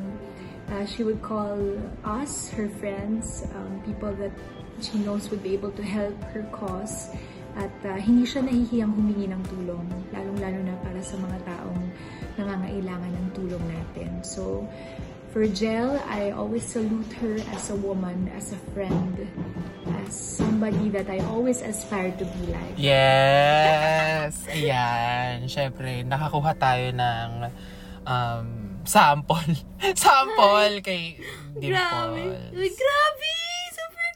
Kilig man ako, meme. I mean, bukod sa kilig sa sinabi niya kay Angel. Like, amazing! Diba, no? Buti hindi ka na, Ano? ano, oo, dimples yun! Sorry Dimples kayo! yun! Actually, may mga, malamang may mga ginawa na si Angel na ginawa niya quietly, pero ang dami din talaga niyang ginawa na kinailangan niyang mag-ingay para may makarinig sa kanila. Katulad ng issue sa Mindanao. Actually, medyo connected siya sa mga lumad yata na sa, Oo, tungkol sa mga oo. lupa na tinatanggal sila ng mga bahay na naisingit niya naisingit pa niya sa isang guesting niya sa The Buzz. So parang 'di ba na parang nagagamit Ah, so hindi ka to. na, Oo. na nagamit niya yung platform niya for such an important issue na kahit entertainment show yung kung nasaan siya at the moment, naisingit niya na yun nga ang sinasabi natin dito na we are all influencers na kahit na isa, dalawa or isang milyon ang kaya na kaya makarinig sa atin may nakikinig sa atin and that's something na dapat natin talagang maturingan kay Angel for me. In- in- yung ginagawa niya, it's not something na masabi mo, ay, for show Oo, lang. actually ah, totoo no. humawak." Ang iniiwasan kasi Diba? natin ngayon na feminismo na mga na female empowerment eh yung capitalist type of feminism na ito ang brand niya. Ito ay pagkatao niya, 'di ba? Yeah, part niya na talaga ng pagkatao Oo. niya. I mean by how Dim Miss Dimples Miss Dimples described her, 'di ba? Parang syempre as a friend na malapit sa kanya. Grabe yung Grabe, ad- alam mo yung pag habang pinapakinggan ko si Miss Dimples, grabe admiration na meron siya kay Angel. Totoo, Parang she no? spoke Kahit na kaibigan niya, la, kahit kaibigan niya na, na, alam mo yung medyo may sanay ka na sa, sa, sa isang tao, pero you still speak of that person highly. Highly. Oo. Mm-mm. Tsaka may may kasi isa si Angel sa mga nangalampag din, like very vocal sa stand niya nung ABS-CBN na Tama. shutdown. So, kita mo talaga kay Angel na she fights for what she believes it's is right. And that's what makes her Darna, para sa akin. Mm-mm. To me, I mean, siya yung Darna ko nung bata ako, and siya pa rin yung Darna ko hanggang ngayon. Tama. And, syempre, AC, alam naman natin kung gaano kahalaga si Darna sa Philippine, ano eh. Totoo. Like, comics, superhero. Alam mo yung, it may have started, kasi Mars Ravelo, lalaki pa rin ang gumawa sa kanya. It may, it Yeah, might have started as um something na sexually charged. But Yes, over time, niya, diba? oh, Mhm. over time, Darna has become this iconic Filipina hero na may kanya-kanya tayong version sa utak natin. Yes, yes. Totoo. 'Di ba no na Yuck. what Captain Barbell ba? We look up to him. No. Wala ako, di ko na nga siya maalala. Oo. 'Di ba? Oo na si Darna talaga um mapalalaki, mapababae. Alam mo, We all look up. Oo, we all look up to her. Yes, and de- deserve ni Angel yung title na yun. Out of costume man, television, or what. Siya, siya talaga yun. Sa kanya yun. Amazing! Ayan, easy, ano lang natin, i-recognize na lang natin, no, na parang ah, nanalo si Angel ng FAMAS Award and Film Academy of the Philippines Award for Best Actress para sa performance niya sa One More Try at para naman sa philanthropy niya, kasama siya sa listahan ng Forbes Asian Heroes of Philanthropy noong 2019. Very Tama. deserve! We love Wala tayo masasabi. We love you so much, Miss Angel, as an Yes. actress, as um a as person, a philanthropist, yes, as a woman. person, as a woman. Tama, Tama, tama. Deserve. Ah, at singit ko na lang din, I love you po, Miss Dimples Romano. Super, super versatile niyo po na actress. Kung napapanood niyo po ito, idol ko po kayo. We Ayan. love you, Mommy Dims. Thank you so much Thank for you. the... Sorry, Mommy Dims! Close! Close! Direct Ace! oh, Sorry! Hindi kaya. Profesh. Bilang nauuso ngayon, actually, nausong-uso ngayon ang word na representasyon. No, Mhm. na, these past few years, nakarinig ka ba ng, ano, ng word na representasyon? Di ba wala? Parang very recent eh, yung term yeah, na very, yun. ano, very, ano siya, very naging matunog na yung pagpapahalaga sa proper representation. Representasyon, Mhm. oo. Kasi before, um, lalaki ang gumaganap sa mga bakla.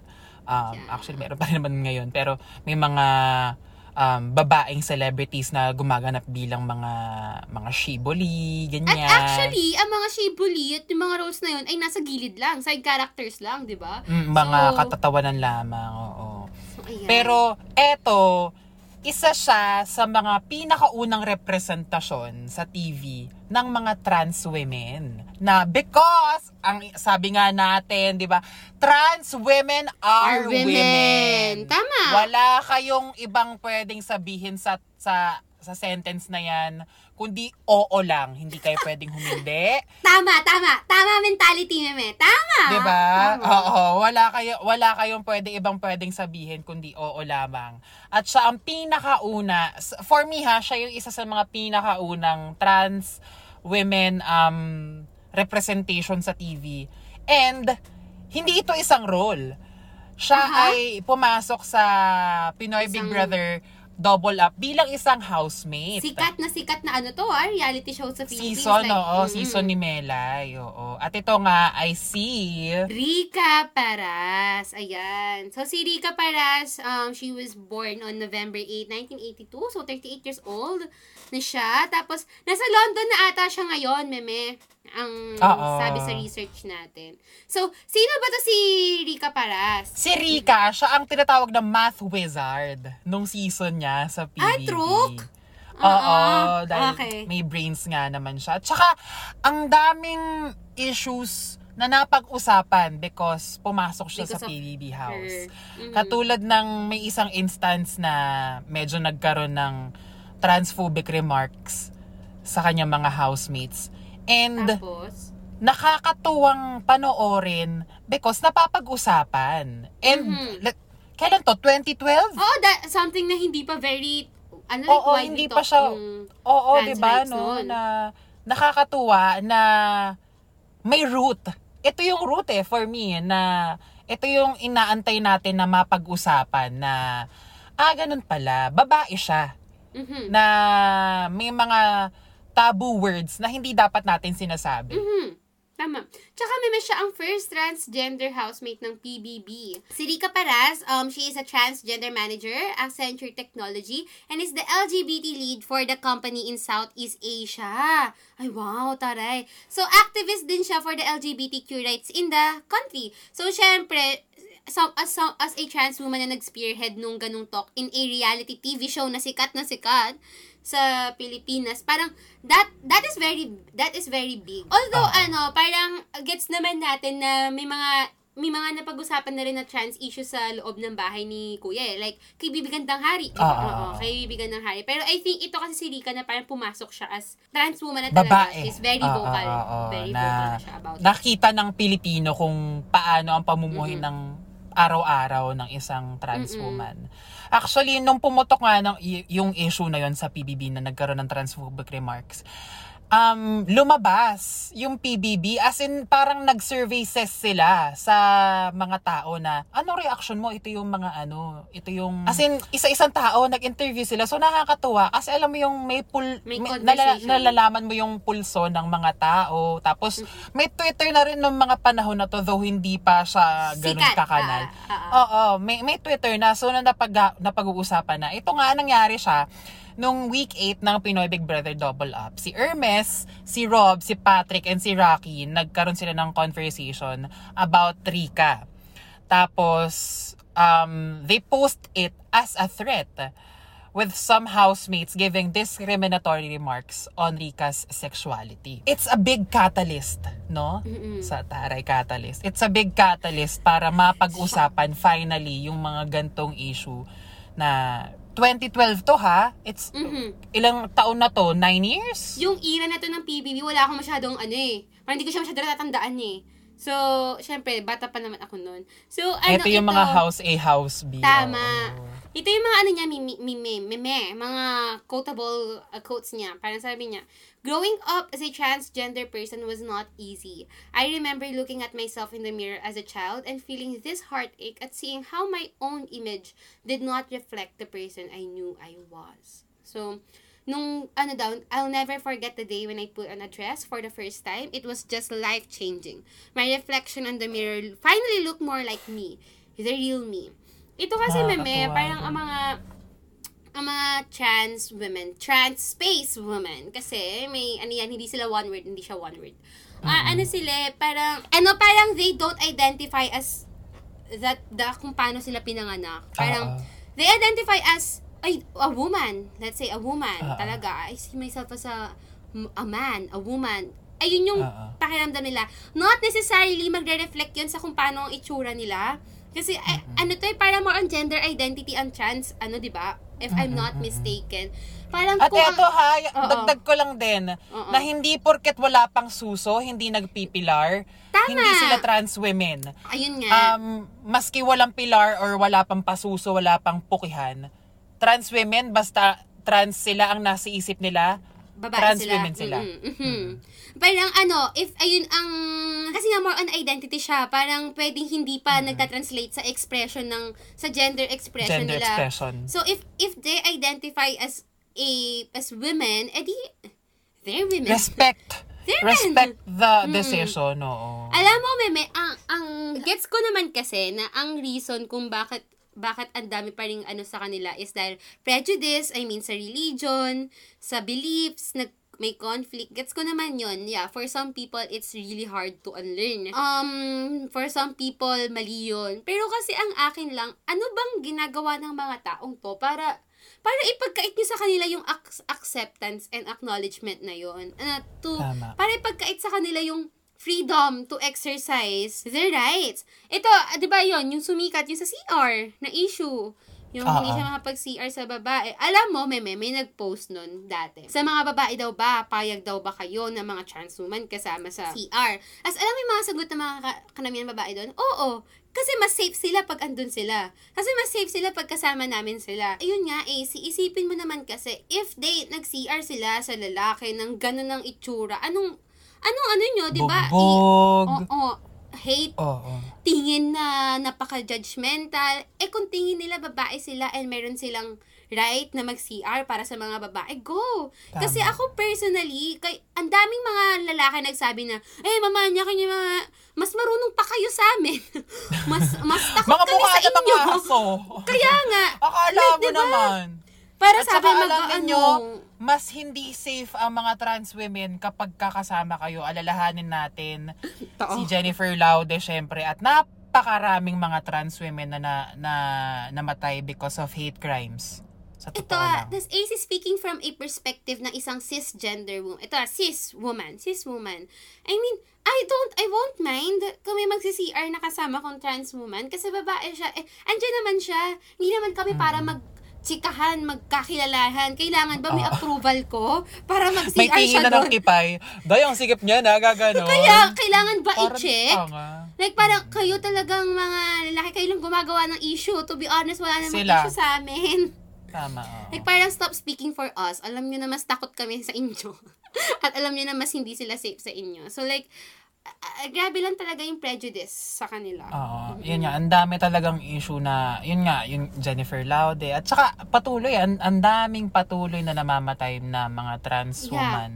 For being them lang talaga, di ba? Oo, hate crime talaga. Isa nga ang pelikulang ito, under, syempre si Rika, and ngayon, five years later, 2018, tama ba ako? Six Oo, years, yan. six years, Oo. kasi 2012 ang PBB. Six years later, later, eto na, nagkaroon, nagkaroon ng pelikula na talagang nagdepict ng um, trans lives na dinirect ni Direk Roda. We love you, Direk Roda. Ron Which is, Singh. trans woman din naman si Trans Direk woman Rod, din diba? si Direk so, Roda. speaking from their Oo. perspective talaga. At syempre, ang kauna-unahang Best Actress winner ng Cinema One Originals noong 2018, si Iya Mina. Nakakatawa. Ang laki ng progress. In, sabihin natin 6 years lang yon napakalaki ng progress, no? Nakakatawa. Pero syempre, alam natin patuloy na mga may pinapatay. Pero syempre, nakakatuwa lang din na nasa media, nasa pelikula, nasa TV. Na-open mga- na siya. Na-open na siya. Ang buhay, oo. Pinaka-favorite ko yung, what's your name? Erna. Erna. Short for... Ernaline, gabing ano yon gabing empowerment and pag-claim sa ano niya.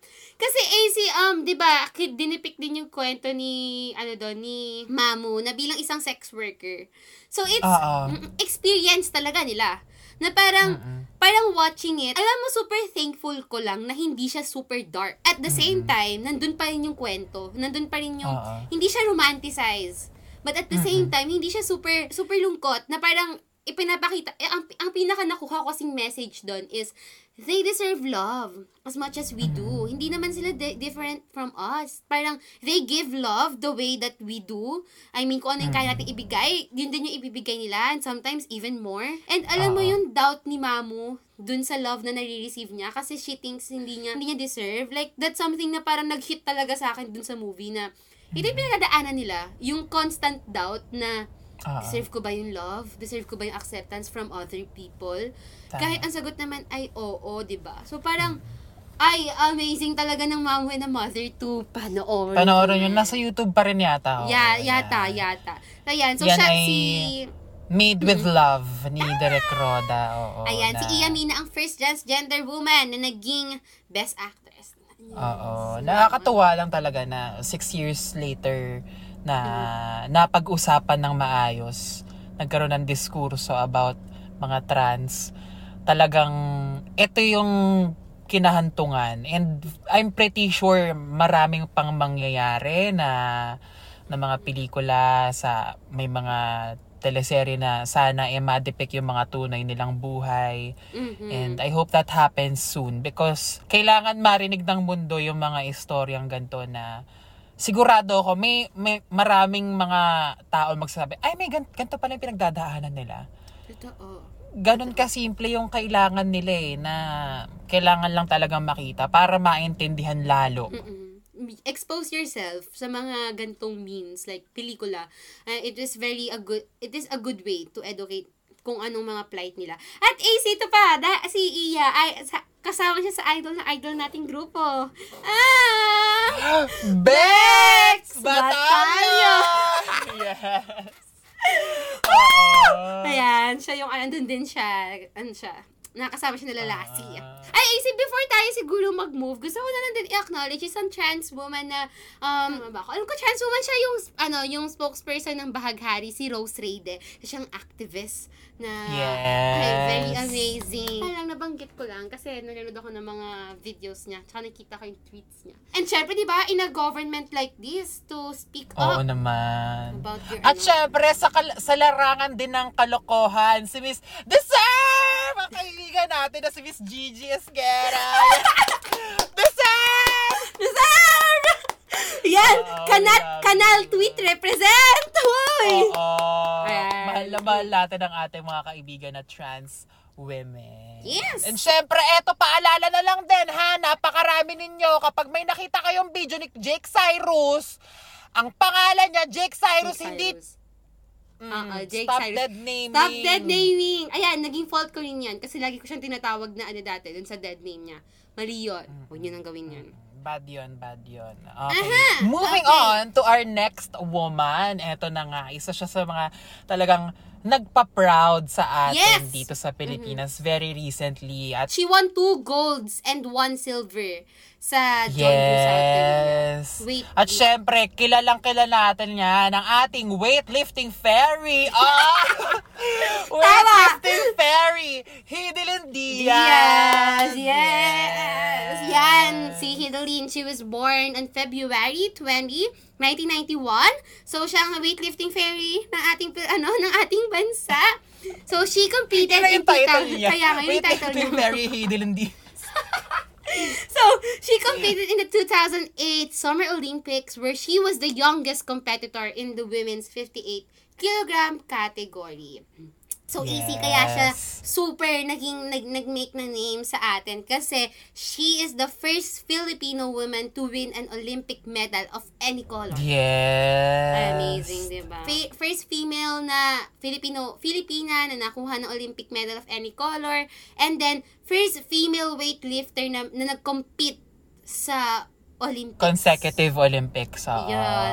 Oh, ang galing! Ito ang kauna-unahang medal ng Pilipinas sa Summer Olympics after 20 years. And this was also the first non-boxing medal for the nation since 1936. Ay, amazing. Diba, no? So, aside from the first Filipina, ay hindi, aside from the 50-year drought of the Philippines noong Miss Universe, sa pagdating sa pa, hindi lang sa pagandahan, sa palakasan pati, meron tayong representasyon bilang isang Pilipina. Tama. Oo. And AC, hindi naman natin ma-deny na ang weightlifting is, hindi naman natin na-expect na sa babae. Oo, Diba? male-dominated Kasi it's very siya. male, oh, male-dominated siya. But, mm, si Hidalyn, siya ang Mm, nawagi. Yes. Yes. Galing, And galing. syempre, hindi lang yan ah, um, si Hidilyn Diaz ay na-recruit into the Philippine Air Force through the Military Arms Direct Enlistment Program noong 2013. Ayan, wala tayong masyadong tiwala sa militar, pero congratulations sa'yo, Hidilyn. Magpa- magpalipad ka na lang ng mga ano dyan, ng mga Good for you. airplane. Good for you, good for Ah, you. You, Hindi mo you sabi. pretended the night planes, you did not fly the like shooting stars. Ah, yeah. I can Yun yung remember team song ng now. ano. No, wait, Yun yung team song ng weightlifting fairy Hidilyn Diaz. Yes, we love you, Madam Hidilyn. Congrats! Yay! Pinay pride nga talaga. And ito na eh, si tagda, pagtapos ng ating sa larangan ng sports. Ito, very recent and making um names talaga. Ah, ito, idol. Idol! Idol! Mm, in the, ah, sa politika naman, congresswoman siya at representative ng Kabataan Party List, si Sara Elago. Sara Elago. Ay, amazing. Run, Sarah, run! Yeah! Ran Akala Sara niyo, ha? Ilaguran. Ran Sara Diba? Ilaguran. Oh. Tama. Hashtag Sarah All. Ah! Ano ka? Siya ang manager. Sarah na dapat lamang tumakbo. Dahil alam mo, in the age of um, party lists, having congressmans or representatives na hindi naman deeply connected dun sa cause. Like for example, 'di ba? Na Duterte youth. Asa maintindihan- youth? in the age of having such pulpol representatives na hindi naman nila nare-representa ng maayos yung party list nila. We have Sara Elago who's representing kabataan Mm-hmm. na nakikinig. Mm-mm. 'di ba? Na hindi siya yung nasa tuktok. She is leading, but she's also not afraid to Immerse, stop. immerse. uh, uh, stop and listen to whatever kung ano yung mga nasa likod niya will say. Which is dapat naman talaga as a representative. Kaya ka nga representative As a eh. leader, as a Diba? president, yan ang dapat na ginagawa mo. Fuck Yan ang standard. Yan ang standard for a politician. Oo. I mean, kasi kaya nga representative eh. Kasi you're meant to voice out kung sino man yung nire-represent mo, kung ano man yung concern ng mga nire-represent mo. Hindi ka andyan para lang umupo sa House of ano Representatives. Nandyan ka kasi meron kang mga taong, may constituents ka na pinaglalaban.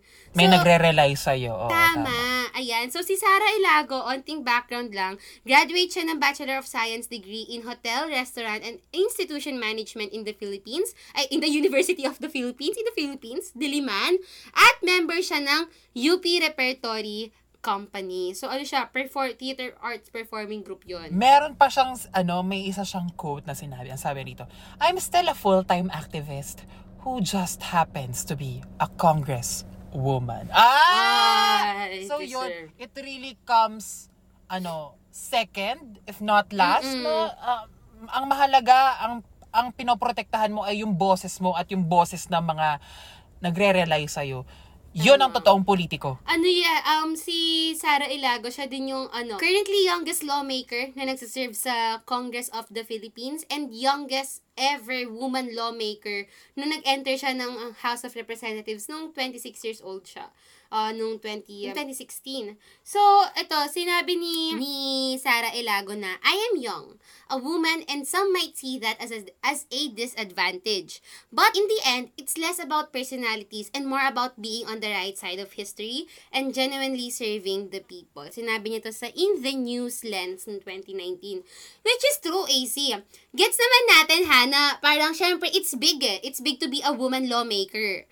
Pero, syempre, hindi naman pwede tayong ma- madala na lang doon na parang, babae siya, girl boss siya, I'm so empowered. Tama Oo. ang gagawin niya lagi. Oo. Ah, mas mahalaga pa rin kung ano siya as a politician. Parang ano yung, ano yung interest niya, ano yung, sino yung siniserve niya, ano yung mga nagagawa niya. I mean, mahirap kasi na makulong tayo sa identity. Hindi ko alam kung tama yung term ng identity politics eh. Kasi mamaya na-excuse natin yung mga babae from doing things when when we are and when when women are capable capable of that. Gaya na nabanggit tama. natin kanina. Pero ayun, amazing 'di ba talaga kay Sara Ilago kasi very active siya for champ cha- ano parang Sobra. sina-champion niya talaga yung ano, yung rights ng hindi lang ng mga kabataan na nire-represent niya, pati ng iba't ibang sektor ng lipunan. buong Pilipinas talaga. She really cares. Yun Mm-hmm. talaga eh. Yun, doon ako sobrang, sobrang, super ka nakasubra pa.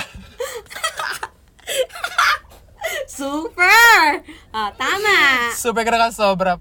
Sobrang um, natutuwa sa kanya na kabataan ang nare-represent niya ha, pero buong Pilipinas ang pinakikinggan niya. At saka at Full-time 26, ginagawa niya na to. First term niya noong 26 years old siya. So parang, shit, diba? Ang galing, parang, diba? yun nga, sa kahit anong edad talaga, pwede nating ipasok sa utak natin ang pagiging Pilipino. Hindi mo kailangan mamili kung anong party yan, kung pula o dilaw.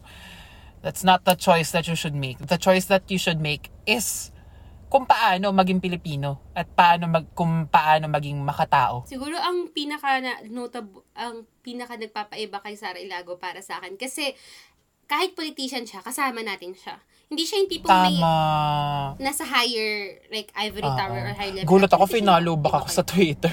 Diba? Gulat ako talaga, oo. Gulat ako, binati rin akong "Me- Merry Christmas. Sabi ko, huy! Ako lang to! Mm, super Ako lang to, SARS! Tala! SARS-CoV! Tala! SARS-CoV-19! Gago! Ayan, tama. Si Kumaring Sara. Grabe siya. Like, very immersive. Very approachable. Very nakipag-usap. At ito, AC, as a congresswoman, siya ang naging prin- siya ang principal author ng Comprehensive Free Public Higher Education Bill noong 2017. Which 2 million college students yung nagbe-benefit each year. So, like, di ba? Grabe, no? Yan ang youth. Yan ang representative ng youth. Hindi yung hindi yung parang tatay ko na, yung representative, yung itsura. 'Di ba? Parang. Papunta na sa Bixot. kaya nga eh. Ginagawa niya dyan. Eh, Gabisot! Itbulaga pala. Yun nga, totoo talaga yung sinabi ni Rizal na ang kaba, as, um, as cliche at as it may sound already, pero ang kabataan talaga ang pag-asa ng San Sinuko. San Sinuko. Sinuko. ng Pilipinas talaga, ng ating bayan. True. Sa atin magsisimula yun. At ito pa, ang daming quote sa tribute kay Sara Ilago. Uh, to me, a woman is a fighter. Lumalaban. Ang, Ah. yan, ang, yan ang lugar ng kababaihan sa society natin. Amazing, Tama. no? Super, Amazing. Ito, ilagay na lang namin yung mga source namin. Yung Rappler, Inquirer, The Newslands, Bulatlat. Thank you so much po, Esquire. Ayan. Yes, palakpakan Amazing. natin ang ating mga kababaihan sa mundong ito. Alam namin na napakarami ninyong pinagdadaanan everyday. Alam mo yung lalabas ka lang ng bahay, tapos pipituhan ka, titignan ka ng mga lalaki. Yung bravery pa lang na yon um, nakikita namin ng mga pain ninyo and sana ay ang mundong ito maging mas better tomorrow, hindi man bukas, for the future, and lalo sa ating mga future na anak na kababaihan din. Sana ay ma-celebrate natin ng walang hesitations, alam mo yun, na isineselebrate talaga na ninyo yung mga katawan ninyo bilang isang babae. And I mean, tayo din naman yung mag-create ng society na darating din yung time na yung society hindi na kailangan matakot ng mga babae for being for being a woman. So, ayun, amazing. Ayun, remind lang namin if meron kayong mga gustong i-share na hair story, notable woman of your life, mapa-personal man or mapa um, widely acknowledged, tingin nyo kailangan naming makilala, please comment them down below. Tama. At Grabe, no? Ang dami ko natutunan sa episode na to. Sana kayo rin. Chinika-chika lang namin sa inyo para digestible naman siya. Sa Oo. Pero syempre, kung gusto niyo pang mag-research tungkol sa mga buhay nila, kung gusto niyo ma-inspire, kung gusto Mhm. ninyong ma-achieve yung ganung pagkababae. Pero syempre, yan, hindi natin sinasabi dito na pagka kailangan ma- matalino ka, ganyan, ma- may magaling kang ginagawa, hindi ganon. Hindi naman, hindi Ang naman. Sinasabi namin dito na um, we look up to them, but there is power in vulnerability. Ah, ayan, ayan, ayan. Tama. Hindi tayo limited sa girl boss. Ano ha? Gaya ng mga napapanood nyo ha? Archetype. I mean, Oo, oo, oo. Being, being a woman itself, ayun. Kailangan nyo na i-celebrate kung ano man kayo. Kung soft, matapang, um, takot, or whatever. Basta, Ah. i-celebrate nyo yung femininity nyo. Trans woman or woman, okay, cisgender, kahit ano man yan. Even men, Tama. celebrate your femininity. Like, Yes, Yes, tama yan. yan. Kung sino, Tama. ma- kahit ano, anyone under the spectrum, we are celebrating you guys dito sa Gabi ng Bading. Pero syempre, International Women's Month ngayon, so women natin sina-celebrate sa gabing ito. pwede naman, pwede naman. oo. At syempre, pinapaalalahanan namin kayo na syempre, magparehistro para sa 2022 elections. Yan ay mangyayari hanggang September 2021. Magdala kayo ng inyong face mask, face shield, alcohol, sariling ballpen, ID, valid ID, photocopy ng valid ID mo, and then you're good to go! Dala niyo yung sarili nyo. Mag-ingat, huwag Yes. magumala after. Dumiretso na lang sa office at bahay. Ayan. Yes, and syempre, don't forget to comment below kung sino ang inyong mga women shoutouts para sa episode na ito. Women you look up to, maski nanay nyo, lola nyo, go ahead, kapatid nyo babae. Shoutout nyo na yan sila. Shout out sa iyo, Lods. Youth mo pa rin, Lods. Kamukha, kamukha mo pa rin si Juwaw. Tama! Tama Ayan. mentality lang tayo mga meme. Yan. So, Oo. ay, maraming salamat sa pagsama na naman sa panibagong episode ng Gabi ng Badin. Of course, binabati namin kayong lahat ng Happy International Women's Month. Yes. At, Ayan, do, ito, you can find me on my socials sa YouTube, Instagram, and Twitter at Yani Hatesu. At, sy- at syempre, you may follow me on Instagram at Twitter. It's AC's Life and YouTube, ACTV. At ako, ang mukha ng bawat, at ako mukha mo, at ang mukha ng bawat Pilipino, ang original visuals ng Pilipinas, si Yani. At syempre ako naman ang reyna ng kasikipan, pati ang tatay mo inaabangat at nagpapaalala na trans women are women. Ako po si Izzy at ito ang Gabi ng Hey!